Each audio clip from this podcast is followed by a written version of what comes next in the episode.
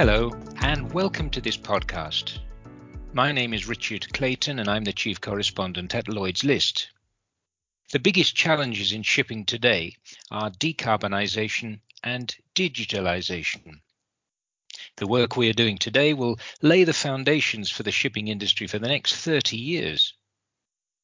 But there are one or two concerns nagging away in the corner the human element and the spectrum of behaviours that come under the banners of safety.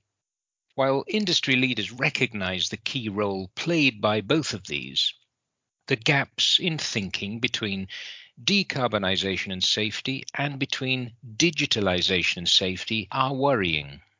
In its latest white paper entitled Closing the Safety Gap in an Era of Transformation, DNV warns that traditional risk management methods will be insufficient for the new system complexity brought to the industry by digitalisation.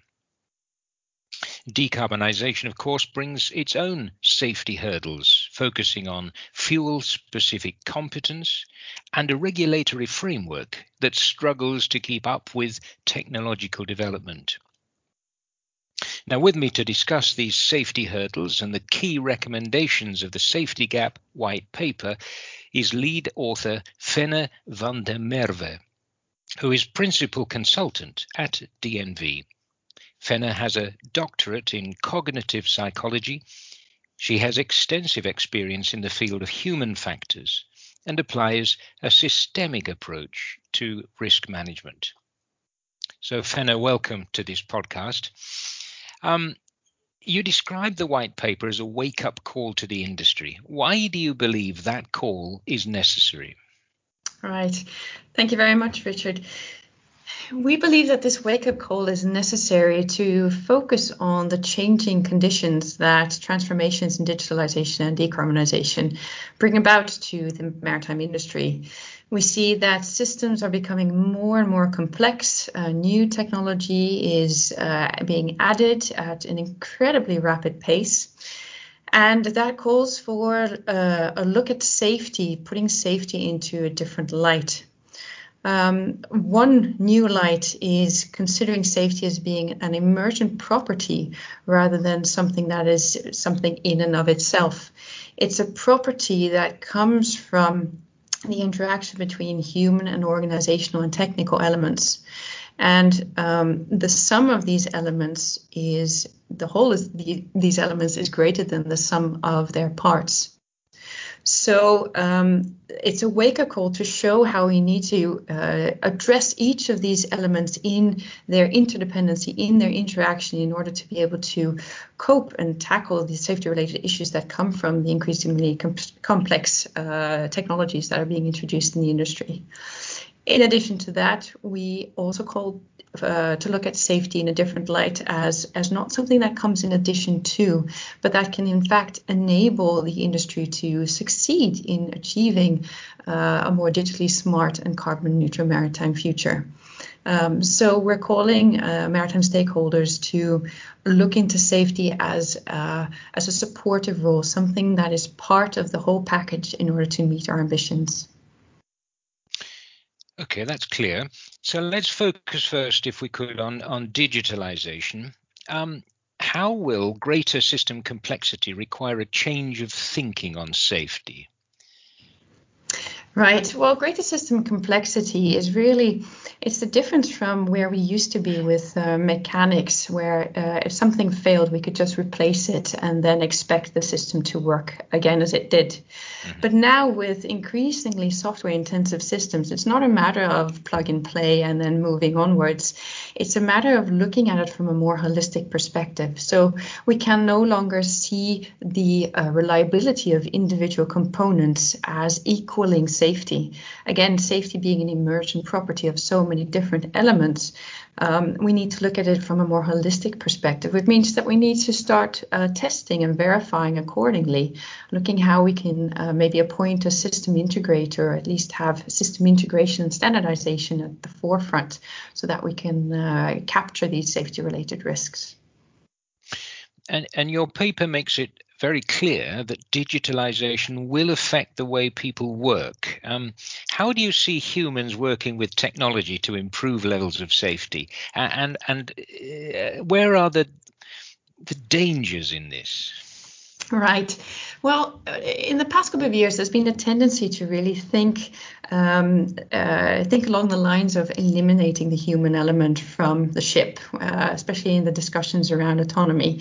We're trying to uh, design the human element away, but as we've moved along and as the industry has become more mature in its thinking, we're seeing actually that there's a, a, greater need to look at the interaction between the human element and technology.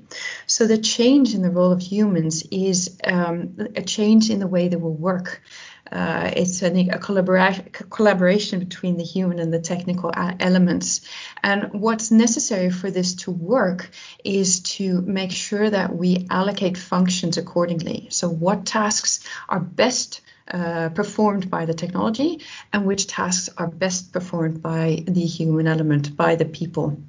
And for those tasks that are best performed by the person on board or by the person designing systems or by the person managing and um, supervising maritime operations, we need to be very careful about user centered design to make sure that the systems are actually designed according to the needs of people so that they can actually function as decision, decision support and keep the operator or the person in the loop uh, as much as necessary for them to take the right uh, uh, tactical or strategic decisions.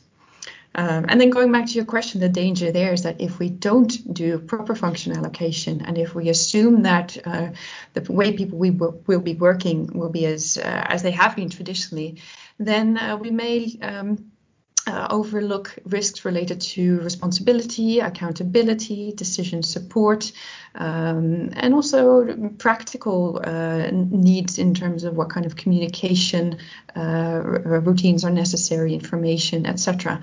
So let's not become risk complacent and make sure that we have all of these risks uh, in in our in, in the, at the forefront to make sure that uh, the new ways of working will still suffice. Okay, thank you for that. So that's digitalization. Let's move on to decarbonisation. Um, where are the main safety risks here and how should they be overcome? Right. Well, we see, of course, that digitalization is an enabler for decarbonization. So the safety-related risks that we um, uh, uh, describe in the paper for digitalization will also benefit decarbonization. But there's more because decarbonization also has several latent risks that um, uh, extend beyond kind of the more acute risks related to uh, toxicity and flammability of alternative fuels. So what we're uh, pointing to in our paper are uh, safety hurdles related to uh, the maritime industry's tendency to work in silos, to work very much to keep their cards to themselves.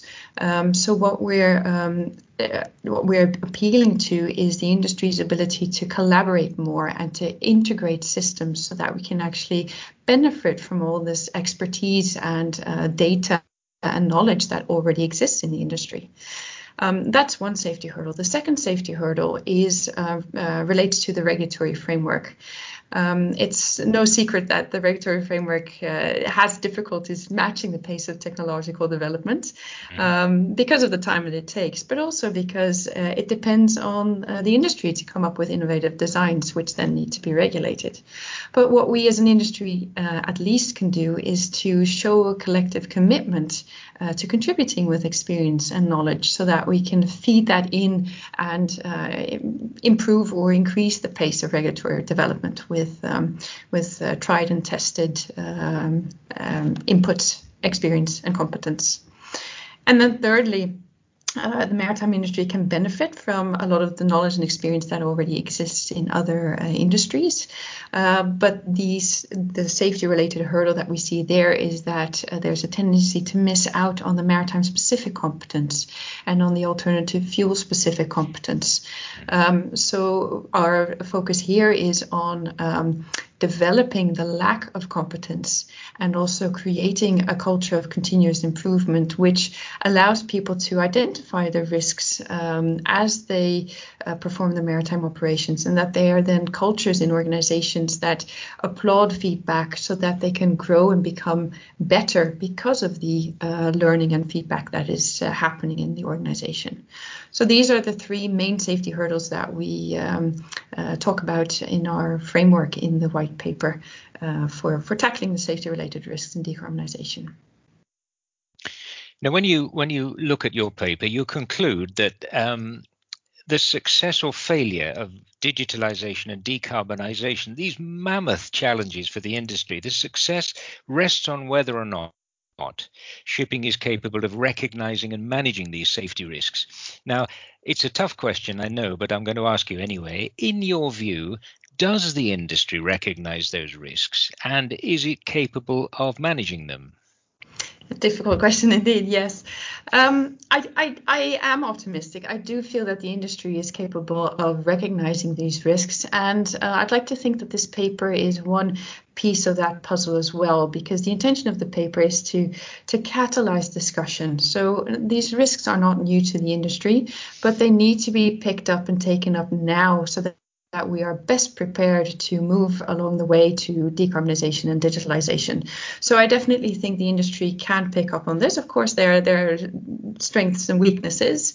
Um, but what it also boils down to is a willingness to invest in safety, and that is always a, a, an issue to discuss.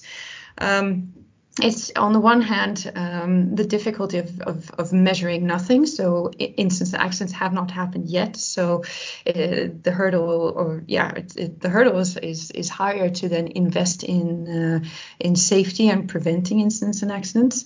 But let's look at it also from the other side that as an industry, we have an ambition to become more digitally smart and to become more carbon neutral. So rather than seeing, considering safety as being something on the side, as being something that can hamper us and that is a, a, a cost issue, let's consider it as being an enabler. It is part of the package, it's part of the bigger picture that will actually help us to move forward and achieve these ambitions in digitalization and decarbonization. Thank you very much. So I'm going to sum up that safety is not an add on to either digitalization or uh, decarbonization. It, it, has to be an integral part of both of these parallel developments. Um, and, and, shipping has to uh, heed this wake up call, as you call it. Um, and as we used to say in uh, London when some of us used to board the tube, mind that gap. Yes. Um, Fenna, thank you so much for your, your time today. Thank you for explaining the um, safety gap uh, white paper. Thank you to, all, to you all for listening um, and have a safe day.